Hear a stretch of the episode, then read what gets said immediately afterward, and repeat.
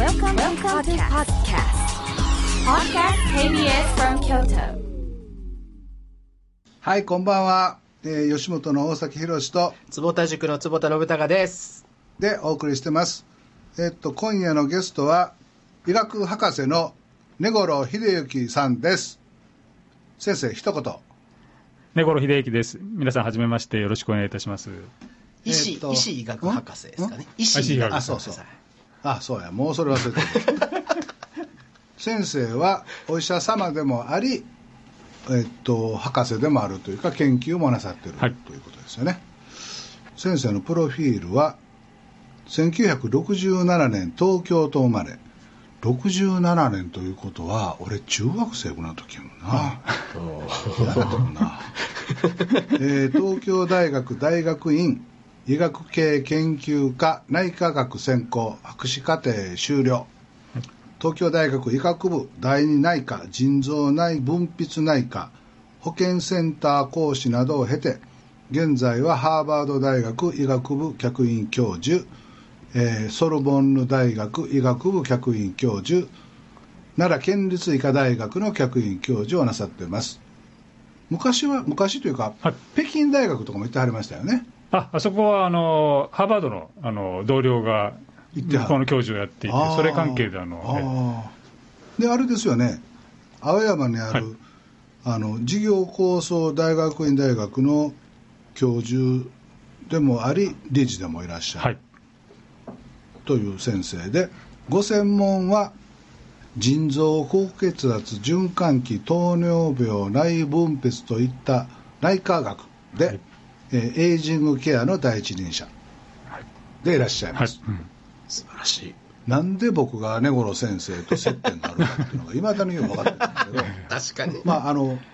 ハーバードに、まあ、今はちょっとコロナなんで、はい。アメリカにも行かれないボストンにも行かれないと思そううんですね。ですけどもっぱら、あの、今流行りのリモート会議だったリモートり、リモート講義だったり、あリモートで講義をはい。そう当たり前だけど英語でしはるんですよねえっと、まあ、一応なんとかそうです。へ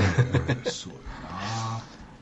いやもう、この話をしだすと、ちょっともう深くなっていくと思うんですけど、今回、えっと、ハイヒールさんの曲だったのって、今回の放送日が、えっと、8月6日6日でしたっけ ?9 日。9日はい。リンゴさんのお誕生日ということで。何回目のってのは言わないでください。めっちゃくちゃしばかれるからね。で実は今日のが収録が、えっと、7月29日なんですけど昨日実は大崎さんの67回の誕生日でした。おめでとうございまありがす。とうございありがとうございます。Happy birthday to you. Happy birthday to you. Happy birthday dear ひろしくすいんませんなんか。Happy birthday to you. ヒレンドラがおめでとうございますありがとうございます。ちょっと待ってね。やったー。誠に皆様ありがとうございます。美味しそうなチョコケーキ。おめでとうございます。でもあの67とか6とか7とかなってくると、はい。夜中にふっと目が覚めた時に、えあれ？俺何歳やったっけ？56違うえ？違う。66や。って思ってすごく落ち込んだりする。えそうなんですか。あの40歳になった時も、はい40歳ってって思ってで49歳になった時も子供の頃に49歳は49歳や49歳やって9歳の時は9歳でよう わもう49歳になったんやと思ってで還暦になった時に、はい。なんか大崎さんお祝いしましょう赤いちゃんちゃんこう着てとかパンとかって絶対やめてくれ って言ってその還暦の誕生日迎える45日は行方不明になってたえ絶対いらんから。ってでもいろんな赤いものをいただいたんじゃないですか。だからもらえへんかった。あそうなんですか。もう絶対いらんから、絶対いらんから。ってえ逃げ通せたんです。いいじゃん。もうなもう赤いパンツなんか履いてる場合かみたいな。あのケーキありがとうございました。えっと、で根頃先生はねそうやってハーバードに行ってはって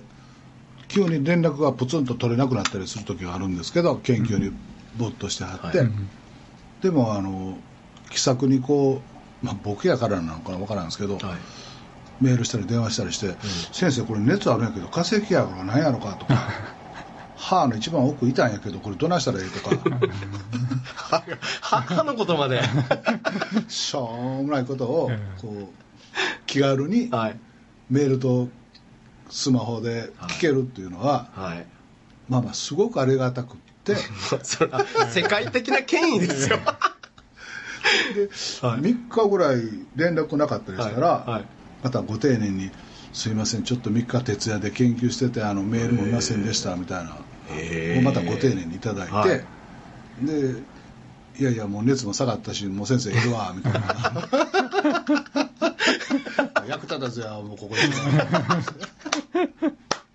感じたところ。で。まあまあ。そういうあのすごく優しい先生で、はいはいはい。本当そうですね。で今も月1回あの診療という名の雑談でえ先生と診療していただいてそうですね。はい。あそうなんです。まあうだうだうだうだね、ででもすごい発展的なね、お話もできて。で前向き。で僕はあの夜中に5回も6回も7回も8回も9回もトイレに行くんですよ、はいはいはでこれはなんでやという話をするんですけど、はい。はい。でそのついでに去年の夏ぐらいからうん「ちんちん全然立ってへんねん。これどないしたらいいですか?」っていうのもついでに聞くんやけど なぜかそのちんちん立たない話に関しては、はい。過去3回言ってるんやけど、はい。なんか聞こえへんふりしてるあ専門外で。専門家専門家あただ一部ですね、あの、そこは実は毛細血管がすごい重要でですね。ですよね。まあ、ある意味すごい専門ある意味せ専門なんじゃないですか。で、これはもうコロナと毛細血管専門やからそうです。チンチン立つ立てへんのも専門じゃないですか。なのにやっぱ内科かどうかが微妙な位置にあるんじゃないですか。内側にはないみたいな。いやそのいやでも何でも答えてくれてはったから。やっぱり泌尿器科の専門に。なんかそのお医者さんっていうのも、はいはい。まあ患者としてというか偉そうに言うわけではないんですけどやっぱ相性みたいなのもありますもんね。そうですよね。うはーん確かに。でまた心配でいくじゃないですか、はいはいはい。はいでこれはダメだよっていう先生もいてはるし、はいはいはいはい。でそうじゃん。あのそれこそ僕あの大腸ポリープい。うんううんんの検査に来なさいって言われて某お医者さんのところに行っては1週間後にあの検査発表しますからってうん言ったら、病室のところにうん僕のそのレントゲンの写真を10枚ぐらいブワーって貼ってい。うんうんでこれがんだからって開口一番になってうん。ええらいあっさり言いはんねんなと思いながらうんすぐもう取るからってえは言ってその場で、まあ、ベッドの手術台に横になってい。はい。内視鏡かなんかで。うんでそしたらなんか他の先生が来はっては「こんなの取る必要ないのに何してんの?」とかい。あら。耳に聞こえてきてで「いやいやいやいやそんなとこでそんな会話されても」思いながらまあまあまああの横になってはいでその間にあの麻酔がきしてもらって取ったんやけどあえ？あ結局取られたんです。取ったの。ええ。それ何やったろうなと思うんだけど。はすごい告白ですい。ねあ今思い出した。本当に今思い出した。それ何年ぐらい？20年ぐらい前。あえだから要するに悪性じゃなかったってことですよね。そうやね。でうん。取らんでも。でそれを仲間のせとこに話するとはいやそれは取った方がいいですよっていう人とか、うん。いや大崎さん僕なんか10いくつありますよとか 毎年取ってますよとか、うん取ったら取ったで癖になるから取る方がええちゃいますかとか、うんいろんな話があって、そもそもその先生は何やったんやなっていうのはあるんだけれども、そんなことを今回のコロナと一緒で、はい。お医者さんに、うん。あるいは専門の先生に聞かずに、わーって広まるじゃないですか、はいはいはいまだにあの大腸ポリープは何やったのなって思うんですけど、そういうのをまあ気楽に気楽にというか素朴にこうメールなり電話で、まあ言えば23分ありゃ済む話じゃないうんですか、そうですよね。でこの先生のお顔とキャリアと人柄を分かってて、うん。でこの先生もなんとなく大崎ってこんなアホなやつやなこんなやつやなって分かってはったら、うん。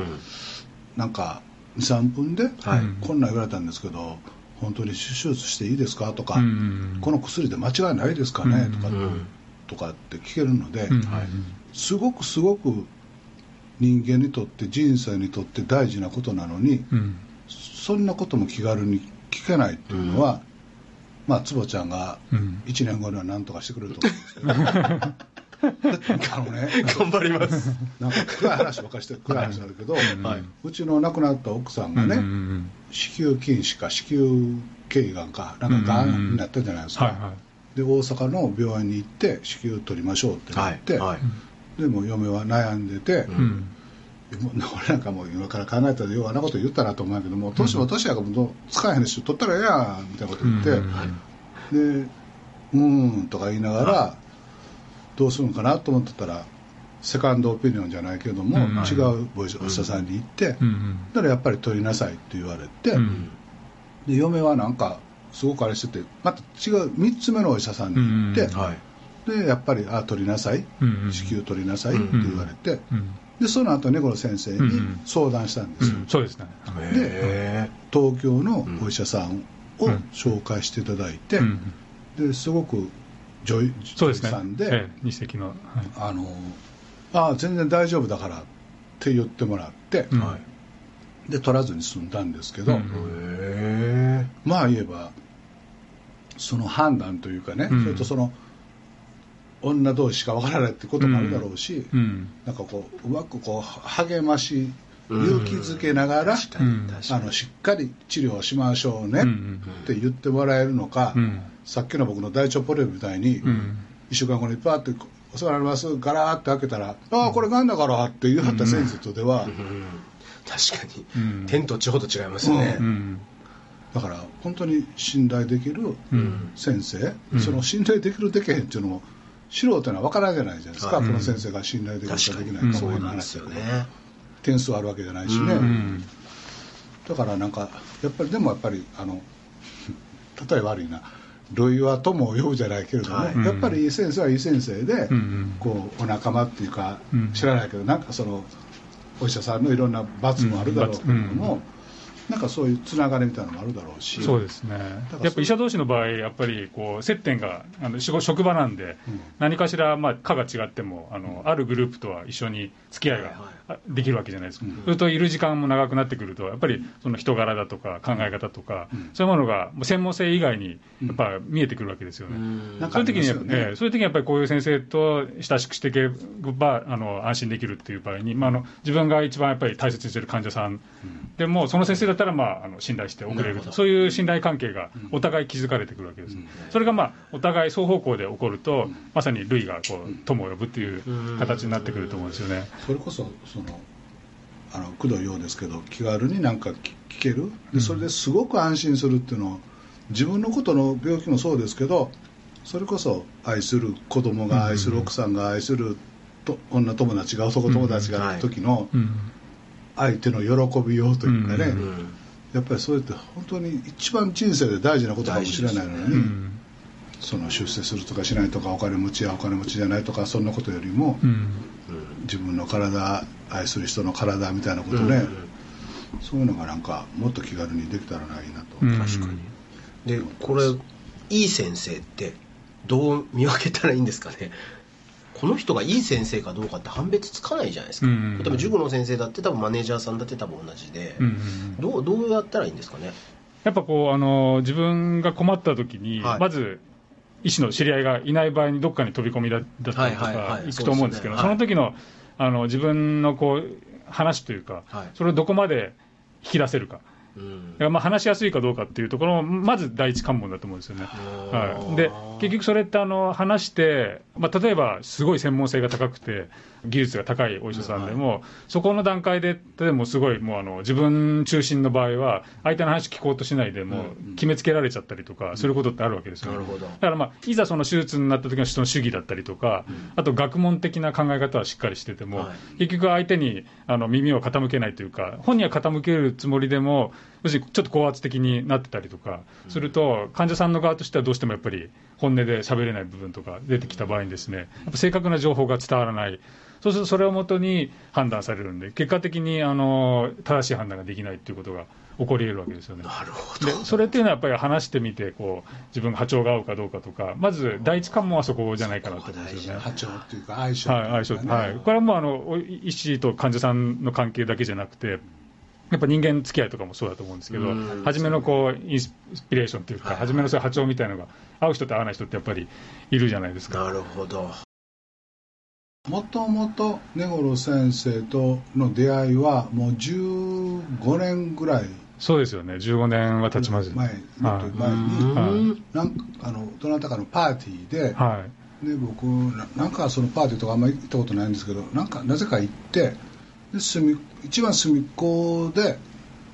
もうご飯だけ食べて帰ったろうと思って食べてたらはい。根室先生がヒャーって来はってはい。名刺持ってはい「僕はあの根室って言うんですけど、はい。ああそうですか」って言って僕吉本の大崎ですって名刺出して、はい。で根室先生の名刺見たら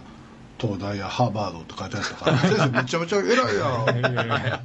何しますの？みたいな話になって、また2回目も会いましょうとかなんかなって、でその時に根室先生に聞いたのは先生あの吉本の人と友達や知り合いや言うたら、はい。根室先生のお父さんとかお母さん心配しません？っ て言ったら「いやあの両親も喜んでました」みたいなことやって なんか真面目な変な先生やなと思ったのが1617年ぐらい前のへそうです。えから熱あるからどないしたらええとか。使い倒してるわ歯けですね痛いとか。え え世界的な権威を、えいやだってもうその経歴云々別として、まあ、それであの中村一也先生っていうねラジオでもゲストを来てくださって吉本の社外取締役をされてる方があの愛情を込めて日本一うさんくさい先生っていうふうに先生のことをおっしゃるこの経歴を見るとねそのハーバードと東大の教授とかってまず普通に考えたらありえないじゃないですか、だからそこを見ると日本一うさんくさい先生だって言って紹介してくださって僕はもう最高に面白かったんですけどなんかそういうところが全然ないですよね。いやいや。なんか俺東大だぞハーバードだぞっていう感覚が全くないというか、まあ、実際そういうふうに思ってることは1秒たりもない。ないんでたまたままあそれはたまはいたまたま肩書きはまああのついてきた感じであのまたそこを目指してたわけでもなくて。そうですやっぱりそのえー一番大切にしてるのはそのす人間関係だったり、まあ、そ患者さんとの関係だったり、そういう人たちをどう救うかっていうところが一番いやポイントなんだ。高圧的かどうかっていうのとこが一つの線引きのラインだっておっしゃったと思うんですけど、うんはい。その高圧的な感じというか俺医者だぞみたいなのがこれ以上ない人もなかなかないというか。そうですね。あんあんまり自分自身ではちょっと意識したことはないんですけども。でもあんまりそのなんか僕みたいにベラベラ喋る先生っていうのもはいちょっと信用僕が言うのは信用できへんというか なるほあのやっぱり権威があって裏付けがあってのお医者様やから、いはいはいはいい。やこうでこうでねみたいなちょっとダジャレも言いながらみたいなのはちょっとそれはそれでいかんしね、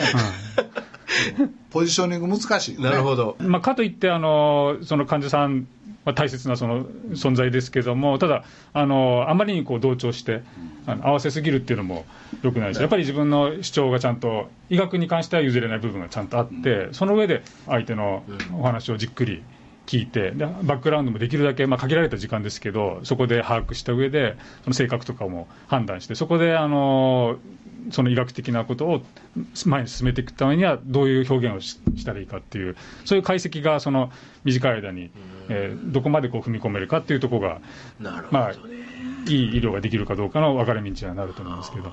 そのお医者様って、まあ、あの看護師さんも本当にそうなんだけど、毎日毎日あの死と向き合ってはい。仕事なさってるじゃないですか、はそういう意味で言うとその宗教学というか、はい哲学というかそもそも人はどこから来てどこへ行くんだみたいなことも含めて、いは頭の中ぐるぐる回ってはるわけですよい、ね。そうですね。なんかその医学といってもあの普段研究やるときはもう本当に医学のど真ん中でもう遺伝子から細胞のことからその周辺が作るこの臓器そういったことをまあもう頭に考えつつその病気のことだったりとか、まあ、健康になるためにはどうしたらいいかそこにもう本当に縛られて考えてますけどただまあそういう言ってみればそ物質的なところからやはりそこに生命が宿ったときにそういう気持ちとか情動とかそういうものが起きてくるわけででそういうところを全部ひっくるめてやっぱり人の体っていうのはできてるわけなんで、そういうトータルの考え方をするときに、やはりその人がどういう思考回路を持つか、当然その生まれて死があってっていうことになるんでそのそういう時期が近づくに従ってそこに対する、まあ、恐怖感というかそういうのも出てきますしあとまあその周辺でそういうことが起きたときにやはりそれの影響も心にはすごい大きなものを受けますし、まあ、こういうコロナの時代だとですねそういう病気から一気にこう悪化してあの亡くなられる方も多くなってくるとですね、まあ、そういうところに関するこう考えというものがどうしても巡ってくるわけですよね。ありますよね、はいはい。昔なんか昔偉いお坊さんが「私は死は怖くない。だから皆さん死は怖くないですからね」って説教を何十年ってなさってて、はいはい。いざ死ぬって前日になったら「死ぬの嫌や!」言うて やっとその時悟ったんかみたいななんか話があるとかってなったけど。面白い。ね。確かに。ね子供の時からなんかふっと夜中に目が覚めたらあれ小学校何年生ぐらいやったか人は死ぬんやみたいなことをね、うん。なんかなんとなく分かって、うん。大好きなお父さんもお母さんも死んじゃうんだと思って、うん。なんか寝れなかったりうん。次の日朝起きてお母さんに抱きついたりとか 泣いて抱きついたりとかねなんかそんなこともいっぱいあってすごく大事な大事なことのですよね、うん。確かに今僕話で思い出したんですけどある医療者の方からその週末医療みたいなのに関わってらっしゃる方で、あのいやドラマとかでね大体やっぱりこう亡くなる前ってみんな心穏やかで、うん。私の人生は素晴らしかったみたいな、うん。でありがとうねみたいな感じで大体こう終わるじゃないですか、うん。でも実際9割方は皆さん不平不満を言うっていうことを聞いて、あそこが痛いだのここが痛いだの、もう死にたくないだの、なんかな誰々お見舞いに来てないとか、うんですごい自分の人生は嫌だったみたいな感じのことを実は9割方ぐらい言うっていうのを僕は聞いて、うんそれは結構なんていうんですかね ショックだったというか それは本当なんですかねまあ、確かにそれはありますよ。あので実際あの、僕らもちょっとそういう、これは変な話かもしれないですけども、あのし尺度として、あるまあまあ大きい病気で亡くなられるときに、はい。その後の要するに解剖をして、やっぱ死因が、はいあのどんなだったかと、自分たちがやってきた医療が正しかったかどうかということを確認したいわけですよ。ただ、その時にやっぱりご本人とか、あるいは周りのご家族の同意が必要なわけですよ。はい。でただあの、100%それが取れるわけじゃなくて、やっぱりそれ、確率だいぶ低いんですよね。であのまあ、ちょっと何パーセントかあの具体的にはまあ病院によっても違うと思うんですけど、でそれで実際、その同意を得られるかどうかっていうのは、その患者さんとのやっぱ信頼の程度とか、あと患者さんだけじゃなくて、ん。あの最後の方はあの意識もなくなってきたりするんで、やっぱご家族との間の信頼とか、そういうものが構築されている場合に、解剖をぜひしてください医学のためにっていうふうに言っていただけるわけですよなので、あの実際あの、例えば僕が前あの、えっと以前勤めてた日赤医療センターとかでも、そういう解剖を許可を得られたかどうかっていう、そういうのをあの蓄積して、その点数というか、あはい。の何件そういう解剖をしていただいたか、それで、まあ、の実績というか。ね、ええそれで、まあ、あの賞じゃないですけど、それであの一番そういうのを得られた人に、まあ、ある種そこが KPI になってるってことですよね。そうなんです、はいはい、そういうこともありましたね。非常に興味深いですね、なので、まあ、あのそれがあのいい悪いというよりかはですね、うん。そういうくらいあの医学のためにぜひって言っていただけるぐらい、やはりそういう信頼関係が構築される、まあ、そういうふうにはお医者いいお医者さんだえーというのはあると思うんですよね。なるほど、はい。僕なんか、まあ、おじいちゃんおばあちゃん僕のおじいちゃんおばあちゃんは堺の実家で2年半ぐらい2人とも地方症になって寝込んで、はい。まあおふくろ一人でその面倒を見てて、はでおふくろはおふくろで若い時にがんになって、いうん。人生で3回ぐらい大きな手術をして、えでまあ言えばずーっと僕を産んだ後死ぬまで再発の死の恐怖と戦って送った人生なので、うん。でも痛いとか怖いとかってうん。子供の前で一言も言わなかったから、えまあ、そういう意味ではその母親に我慢するというか忍耐というか、うんいうのを、まあ、身をもってバカ息子に教えてくれたのかなとかってああ素晴らしいです思っねた年いってから思ったりするけれどもね、でも自分がそうなったら痛い痛いって言うやろうし死に向かう時にねう、ん。もう痛いままずっと病院でおるの僕なんか嫌なんで長男嫁におむつ替えてもらうのも嫌やし、ん。長男嫁はあいい「おじいちゃん全然いいよ」って言ってくれてるけれども、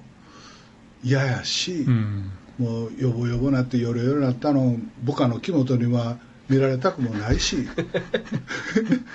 だからもうひっそりと猫のようにしてたなと 思うんやけど、うん。なんていうんですかねこう今の話から僕なりに思うのは、うん。やっぱこう僕ももうだいぶ年を取ってきて、これからまああと何年生きられるか分かんないんですけど、うん。いわゆるピンピンコロリっていうんですか、うんうんうん。あのピンコロ？ピンピンコロっていうんですか、うん。っていうのがいいなと思うんですけどそのためには何が一番大事ですか？そうですね、やっぱり皆さん、その病気にもなりますけど、はい。基本的にはこう健康になりたいと、健康になろうと、はいはいそういう体がやっぱりそういう方向にええ反応するわけです、体がやっぱりすごい素晴らしくて、で僕もまああの研究やっても10年、20年になりますけども、あのどんなにこう医学的に最先端の研究やってても、はい。一番やっぱりすごいのはこう人の体自体なんですよね。人の体のこう修復力だったりとか、はい。そういうものはやっぱりすごくてですね、だからどんなに優秀な薬を見つけようと思っても、やっぱりそれはあの人の体の持つ、本来持つ力をこう助けるはい。だけの位置づけで、なので、あの人の体をこううまく持ち上げられるような、良さを引き出せる、そういうあのことを普段からしてあげると、病気にもなりななりにくくなる。先生こんなこと言ってはるのにね、はい。その夜は10時には寝なさいとかね、はい。10時に寝なさい、少なくとも12時は寝なさい、はい。でその時には部屋を真っ暗にして、はいはいはいで夜中にトイレ行く時も真っ暗で行きなさい、はいはいカーテンも全部閉めなさい、うんとか言うはるんやけど、3日間徹夜してましたと そのそのなんちゅうの。それちょっと今夜の厳しい修羅バカじゃないけれども先生がちゃんとして。へ ん寝てないですよ12時までに。す。すいません。ダメです気をつけます。ええ偉そうに言うたった。ダメですよ。ちゃんと寝ないと。それはここだけの秘密。け ど失礼しました。いやでも実際その後やっぱりちょっと体調がいまいちですよ、ね。あの病気になるかどうかちょっと身をもって実験したって、まああと なるほど実験だったわけですね。そね。それもね。なるほど。で一応あの取り繕ってみました。えで結局ど,、うどうしたらいいんですか？その健康自分の結局ですね、あ体をいたわって。はい。のちょっと今、その話を、えーいただいたところで言うのもちょっと申し上げにくいですけど、あのまさに今、大崎さんが言われた、あの12時に寝て、はい。あの朝7時に起きると。あのこのあのそうちゃん夜中までゲームしとったらあかんよ。なんで知ってるんですか？で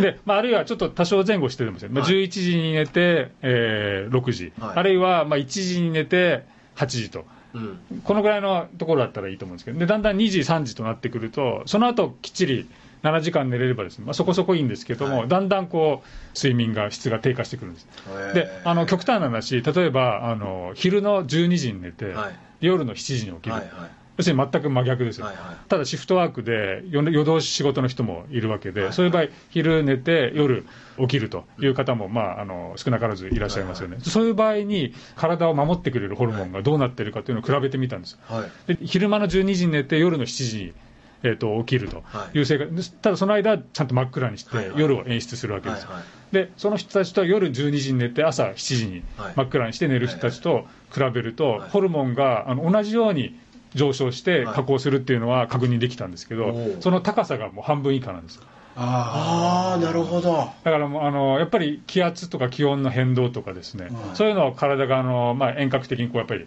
察知してであのやっぱり昼間は昼間のモードにできるだけ戻そうとするのが働くんですよね。その12時に寝て朝7時に起きてる人たちっていうのが100だとしたら、はい。その逆転の場合の人っていうのはもう50%ぐらいの50%以下ということです、以下のパフォーマンス、はいはいはいそういう、その僕の大好きなキャバ嬢やクラブの姉ちゃんたちははい。少しでも健康に終えるためにははい。どうしたらいいんですかね？あのその子たちはもちろん好きで仕事をしてる場合もあるし、はえー結構お金稼いで、はあのお母さんの面倒は見なあかんし妹を学士で、が大学でもやらないかんから高校にやらないかんから私働いてますっていう子もいっぱいいてるじゃないですか、でその子らは望む望まにかかわらずその仕事を選んでうん頑張ってるわけでしょ、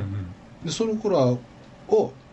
ちょっとでも健康にするために僕はそのキャバ嬢にどういうアドバイスをしたらいいですか？そうです。ね、あのーそんな話ハーバードの先生キャバ嬢にアドバイス。大切ですね。であのまあ、ポイントはですね、それ人の体をコントロールする、制御する仕組みを考えるといいんですけども、あの二大制御システムっていうのがあってね人の体っていうのは二大、二つの大きなはいはい制御システムがあるんですこれがあの自律神経と。2台ぐらい分かりなかったいやそれ僕も突っ込もうかと思ったんですよでもそれはちょっとやめやめとこうかなと思ったけどさすがに。僕と目 僕の目を見て2台分かってないなこいつって多分思われるあごめんなさい話。めちゃめちゃ面白い。もう先生どうぞ。い。きなりちょっと言葉を、ね、だ出してきたのでちょっと伝わってなかったらどうしようかと。そうですね。勝手に思いました。失礼しました。優しい。で、あのまあ、2つの大きな システムがありまして、でそれ何かというとです、ね、1つはあの自律神経、はいはいはい。でもう1つがホルモンなわけですよね。で、ホルモン分泌というのと自律神経というのが、まあ、その大きな体をあの制御しているシステムであって、でこれがあの、まあ、全てではないですけども、あの体内時計、時計遺伝子に支配されて、時間割が決められてるんですよね。はいはいでホルモンの方があのそういうやっぱり時計遺伝子の影響を受けてで一部その真逆になると機能が低下するわけ。ですでその機能がうまく立ち行かなくなるところをやはり2つの支えある、え2つのあの大きなシステムを片方をですねまた上げて要するに自律神経を上げる。自律神経をですねきっちりはいはいはい。整えると。はいこの2つの仕組みで、あのまあ、両方とも低下するんですけど、うん。それをまあ支え合って、ですね体を制御する力をもうちょっと、えー底上げすると、これがあの非常に重要かなと、それによってこう、あの例えばシフトワークで、まあ、夜中に働いて、昼間寝なくちゃいけないっていう、そういう無理な、体にはもう本当に矛盾する生活をされてる人でも、あの体自体のその制御する力をですね、まあ、力を合わせて高めることによって、あの病気をまあ防ぐと。あるいはより健康になるために、あの体の仕組みを引き出すと、そういうことが重要じゃないかなと思うんですけども、わかりましたか？私の私の大切なキャバ嬢クラブのお姉ちゃん風俗のお姉ちゃんわかりましたか？東大の医学部で、はいはい。東大大学院ではい、医学部で、はい、はい。聞いても絶対分からへんだけど、はい。卒論は何書いたんですか？卒論。はですね、僕あ卒の、論。循環器のあのえっと心筋梗塞とかで、心心筋梗塞って心臓の筋肉をに血液を送るあの3本の細い血管があって、それで心臓が動いてるんですけど、そこが詰まっちゃう、でその先に血がいかなくなって、筋肉が死んじゃうのは心筋梗塞という病気なんですけど、まあ、致命的になる非常に怖い病気、そこの血管、詰まっちゃうところを、まあ、ジーンガンつってですね、遺伝子の、遺伝子の、えー弾を撃つピストルがあるわけです。そういうの細い管がついてね、はいはい。でそれで 0. 何とかミクロン。はい。よりも細いのは、そこにこう遺伝子の弾を打ち込むと、その遺伝子がその詰まったところで血の塊を溶かす、そういう仕組みの、そその中の仕組みのところを考えてるんです。要するに、まあ、血が固まったりしてき血流が悪くなる、脳梗塞もそうですけども、血流が悪くなって、えーその先に血がいかなくなるというのが致命的な病気の原因になり得るんですけど、それをあの解除するための、まあ、遺伝子治療というか、それのまあ基礎メカニズムを。それは先生何歳の時に？僕それやったのが、えっと、29ぐらいの8ぐらいです、あー俺がダウンタウンと二丁目劇場やってこれはい素晴らしいこれおいやいいじゃないですか。すごいこと。それもすごいそれぞれのジャンルですごいこと。ですよ何笑いながらその。いや僕は何を笑ったかっていうともうね根頃先生が僕らに分かるように言葉を変える変えるというか多分相当今ねあの多分ラテン語から日本語に変えるぐらいの変換作業で 喋ってくださってて。だからそこがなんか必死感がちょっと正直ちょっとあってです それに対して大崎さんがまた「おああ先生がそういうことやってる時に俺はダウンタウンとかいうことやってたんや」っていうことらんもうねめっちゃおもろいっす。その卒論卒業論文がはい。認められて、はい。ハーバードの研究者にもなられた。そうですね、そこの、えっと、その時の、えっと、出した論文に伴って、あの学会発表というか、あの、フィラデルフィアで学会の発表をしてた時に、アメリカの,、まあ、あの大きな内科科の総会みたいなのがあって、その時に、あの声かけられてっていうのがきっかけで、声かけられたってその原宿で声かけられたんちゃうもんね？まあ、似たような、モデルになりませんか？君の論文は素晴らしいと、ぜひはい我が大学でも研究しませんかみたいなことなんですそうですね、あのちょうどポストが、あのその時あの客員准教授っていうあのポストが開くんで、そこにあの、まあ、応募してみないかという、そういう話です。へはい、それがまあ縁になって向こうに呼ばれてそれはあれでしょその、はい。まあ言えば猫の先生が個人ではい。ハーバード大学に認められたということで、はい。いわゆる東大とハーバードのやり取りでその推薦入学みたいなんじゃないってこと？あ全くないですね、はい、推薦状はだから、認められてっていうはい。本当のそのはい内容すごいな。まれなレアケースでしょ？かもしれないですけどもね、ね。ななんでなんで大崎さんがそんなに自慢げで僕にドヤ顔で僕を見るんですか？ほんま今めっちゃドヤ顔で見たよな僕はね。今上から上から相当僕をねこう手をね隣の椅子にかけながらめっちゃ上から僕に「どや!」っていう。ちょっと角度がありますよ。ね。最高ですよ本当に。僕あの石原慎太郎さんとか、は瀬戸内寂聴さんとか園綾子さん。い。は妻はメトラバ園綾子園綾子さんとかが死について死は怖くないというか死はこういうふうに理解しなさいみたいな5本って、うん。ここよく出しておられるじゃないですか、うんうんうん。あの新聞広告で見るだけで、はい。はい。そんなん読んでも俺絶対怖いわと思って読めへんんですけど、い。うんそれはどない書いてあるんやろね。先生はその死についてはどない思う坪ちゃんと先生はどない思ってるんですか？死についてそもそも。ついて。うんはい坪ちゃんからどうぞ。いやこれ今日はあのサンダル履いてへんねんからちゃんと答えて。これラジオの尺で話せることじゃない気がするんですけど。で身近に。死についてどう思うか。僕結構哲学書を読むのが好きで。あの昔からなんで笑うんですか？いや笑ってる笑ってるそれこそ僕ねカリフォルニアの海岸であの要は女の子をね女の子たちがエカートするためにね。水水着でローラースケートみたいなのをこうやってるんですよビーチで。でそこで哲学書とか読んでたらかっこいいかなっていうふうに思ってあのちょっと原書のねでもドイツ語読めないんですけどあのニーチェの本を読んでたら逆さで読んでたっていう それは逆さだよって指摘されたことがあるんですけど。面白い。でも基本的に僕哲学書すごい読むのが好きで死っていうのが何だろうなっていうのはずっと考えてはいたんですけど僕はもう考えるのをやめました、せやんうんな考えてなんかあんまいいことないなと思ったというか、う僕はなんかそうそうですね。そう思いまっちゃいましたね、うん。ー猫の先生は？僕の場合、やっぱりその医師になってからあの そういう場面に直面することがやっぱりたくさんあったんで、まあ、考えさせられましたけど、一方で、あのなんか、まだ研究とかその始める前、まだ医者になりたての時は、たくさんそういう機会に、医者の場合って、初めあの、医師になりたての時って病棟で、外来じゃなくて病棟で、どっちかというと重症の患者さんを見るので、最後、そういう見とる機会っていうのがうん。たくさんあるわけですよね、最近はもう減りましたけども、そうするとやっぱり、その時のあの周りの方のそういう悲しい反応とか、で当然、その患者さんともう長い付き合い、あの僕ら自身ももう主治医でええ。毎日毎日も挨拶して会,、ええ。あの会話して、ええ。だからもう本当に身近な存在になってるのに、そういう時期がどうしても避けられずお訪れるんで、なので、まあ、やっぱりそこを考え出すと、あの本当にもう病んじゃうというか、いう面もあって、まあ、意識的にちょっと遠ざけたりとか、ただその、えっと、死ということが絶対意味がある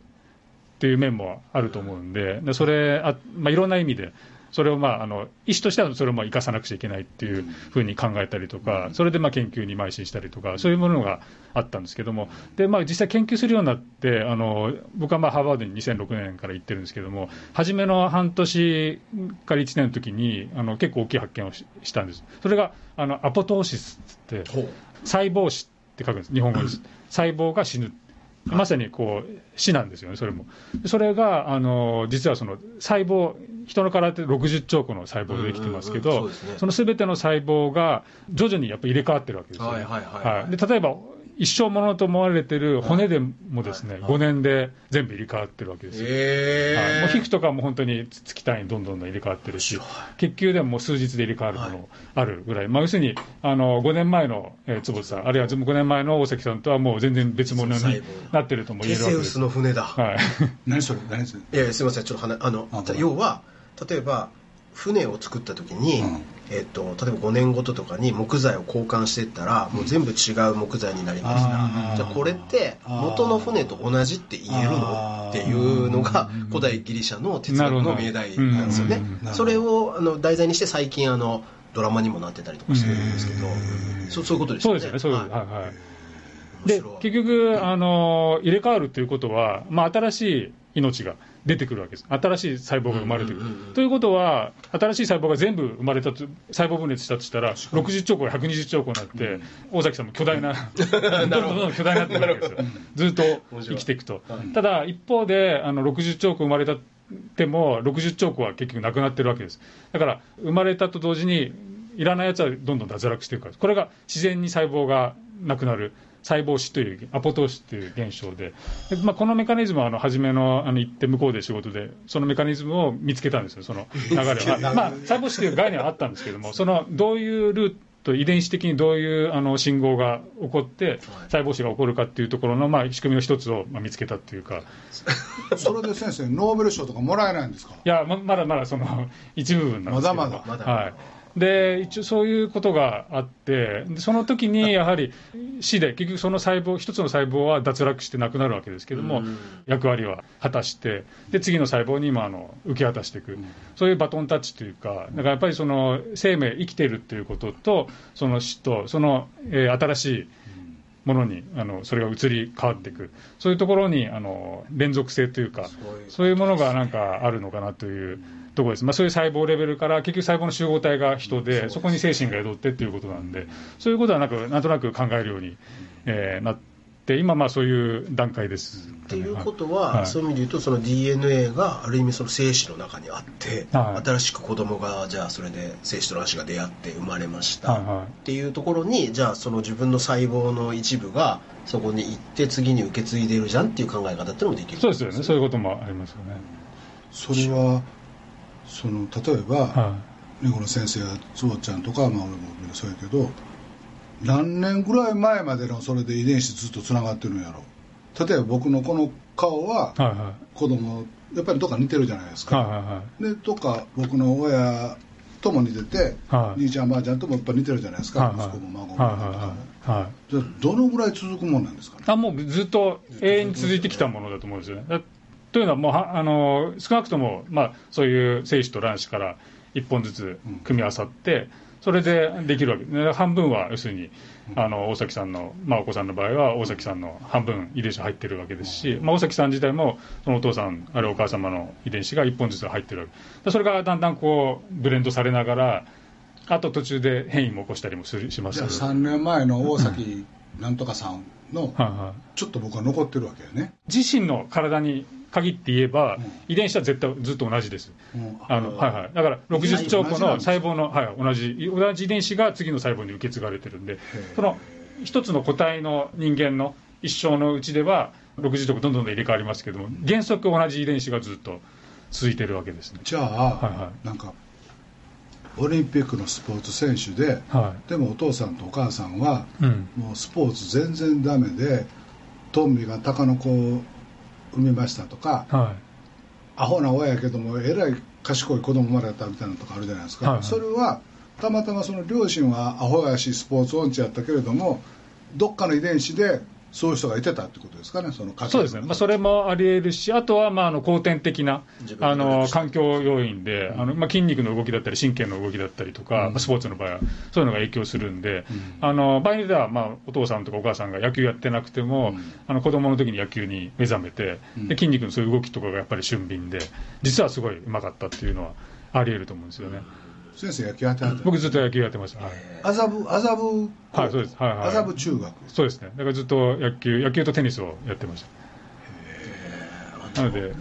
なんか東ヨーロッパのは夫婦で、はい。もう両親とも白人なんだけど大体3世代に1人ぐらいい明確にアジア人の要望の子供が生まれるらしいんですよ。そうなんですね。でそれってなんでかっていうと昔モンゴル帝国があの辺あをいわばこう支配していったからそこの遺伝子っていうのが出てるっていうのをなんか論文みたいなので僕読んだことがああって。ーそれはありえますよね。ありえるんですね、うん。だからもう明らかに全然違うのにどう考えてもアジア人じゃんっていう人が生まれるから結構その夫婦間で、うん。お前浮気しただろみたいな話になるらしいんですよね、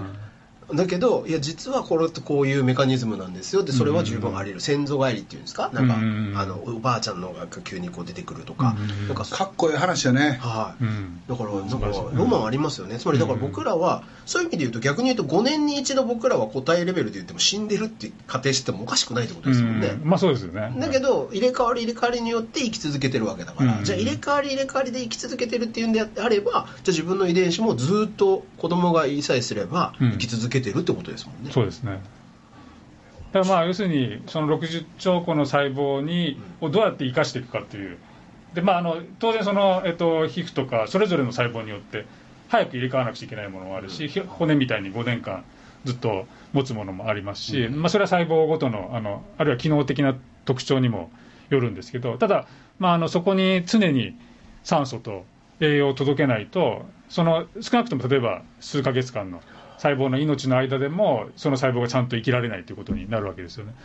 でだんだんそのちゃんと生きられる細胞が減っていってそうすると老化につながってくるわけなんですね。なのでこういかにこう常にこうエネルギーを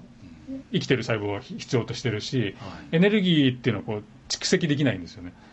エネルギーをエネルギーの通貨っていうのは ATP っていうのがあるんですけどそれを作り出しては使い作り出しては使いっていうそういうサイクルの中で細胞があの生きながらえてるわけですよ。なので常にこう酸素と栄養素を運んで細胞の中でそういうエネルギーを作り続けないと全身の細胞はコンスタントに保てないわけですよ。だからまあ実際こう息を止めてもうあの何分間も押さえつけられたら、あのもう死んじゃうじゃないですか、はいはい。要するに酸素がこういかなくなると、エネルギーを生み出すためのその一つの材料が消えてしまうんで、先生そんなことまで分かってんのになんで僕のチンチン立てへんのは話3回もそらしたの先生あの、はい、夜にはい。寝るときに、あの細胞はこうもう一度リセットというかリニュー再生っていうか。再生するっていうじゃないですか、はいはい。どどうしてなんですか？これはですね、あのーまあ、今あの申し上げてきた通り、細胞は常にやっぱりいらなくなったのは脱落するわけですね、なので新しく生まれ変わらなくちゃいけないと。で特に夜の間、なぜそれが起こるかっていうと、体の仕組み的に日中は、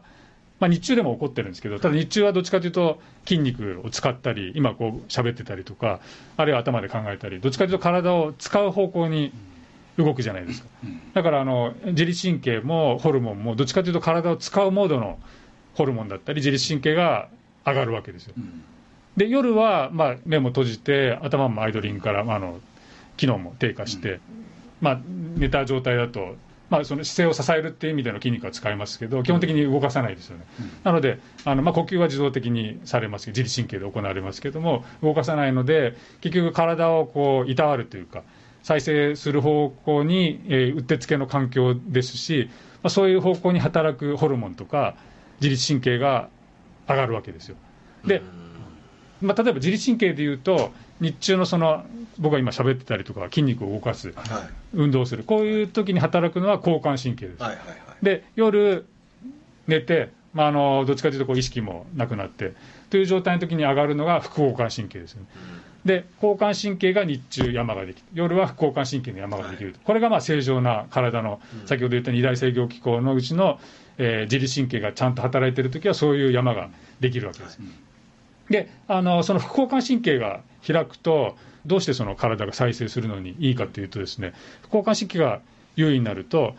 血管があの毛細血管というですね、まあ、あの大きい大動脈から心臓から大動脈って大きい血管が出てそれが動脈細動脈。はい。でだんだんこう枝分かれしていってですねその先に毛細血管というものがあってでそれがまたぶわーっと全身の細胞にエネルギーあのの元になるですね、栄養とか酸素を配って、はいであの二酸化炭素とか老廃物を回収して静脈細い静脈から静脈大静脈であと心臓に帰る、はいはいはい。そういうまああの閉鎖循環系って言いますけども、循環器の血液の流れがあるわけですよね。で先生それ例えば子供とかね、はいはいはい。12時間とか16時間とか平気で寝るじゃないですか。はいはいはい。で年いってきたらもう4時間5時間ぐらいで起きてしまうじゃないですか。はい。で僕みたいに1時間半ごとに夜中トイレに行って、うん。結局足したって6時間も寝てないんですけど、はい。これはなんでこんなことになるんですか？でですねそんなこと言うんやったらちゃうかそうなんですよ、それ重要な、すごいあの鋭いところでありまして、あのーいい質問です。ほら。はい。はい。はい、で、その毛細血管が、あのさっきの交感神経と副交感神経とすごい密接にリンクしていて、日中の交感神経が高いときに、その毛細血管の根元にあるですね、うん。蛇口みたいのがあって、そこがぎゅっと締まるわけです。はい。そうするとあの、毛細血管に行く血流がぐっと減っちゃうんです。はいはいはいはい。で逆に副交感神経が優位になる。夜の時間帯になると、その蛇口が開かれて、はい。毛細血管に血流がバッと増えるわけです。で毛細血管にたくさん血流が増えると要するに栄養とか、はいはい。あの酸素をその全身の細胞に、まあ、肌含めてです、ね持ってくんで、はい。そこにホルモンも持ってくる、そうするとその再生しやすくなるわけです。うん、なるほど、はい、でで子供の場合は、その時のあの自律神経も当然そういうふうに傾きますけれども、一方でその、もう一つのホルモンの方で、はい。成長ホルモンというものが、はいはい。はいこれが、まあ、アンチエイジング系の、はい。まあ、エイジングをストップするための重要なホルモンなんですけれどもこれは実は体内時計には関係なくですね、うんあの一番出るタイミングというものものがあの、一番大きいタイミングがあって、これが寝入り花、寝た後の3時間。はあの一番深い睡眠の時に大量に出る、1日のうちの7、8割そこで出るわけですでこれはどういう力があるかというと、全身の細胞、毛細血管を通してに届けられたときに、同化作用っていうのが、同化作用っていうのは同じ化けるって書く、はい。はい要するに栄養を細胞になじませて、はい。細胞を修復したり成長させる、うん。そういう力があるんですよ。で子供の時は、今、大崎さんの質問に帰りますけど、その成長ホルモンの分泌が大人よりも断断然倍、まあ、数倍たくさんあるわけです。だからそのホルモンがバーッと全身回って、うん。そういう力を発揮する、うん。で眠りも深い、うん。なのであの体が成長、ただ再生するだけじゃなくて、再生プラス成長なんで、ねその時間がですね、あのまあ、大人の場合は7時間でいいんですけど、子供の場合はまあ10時間必じゃあ。僕なんか成長してない。もうせんでええって細胞が言ってるわけですね。まあ、あのそういう 成長成長してもうないよとこれ以上出たらあもっと大きくなっちゃうってことですね。ああそうか、のはい。それも困る。って。はい。はい。あなんか時間的に。あもう時間や。じゃあはい。えー。次次の。なんかバカな質問をして、はい。でこの先生に失礼なことを言った。坪田信孝ですが。僕です。かはい僕です。大変失礼しました。お別れの時間になりました、えー最後の曲は「ザ・キング・トーンズ Good Night Baby」です。はいすいません。ではまた来週お会いしましょえっと今夜のゲストは医師医学博士の根頃秀幸先生と、う吉本の大崎とえー坪田塾の坪田信孝でした。ありがとうございました。ありがとうございました。さようなら。さよなら。さよなら。Good Night Baby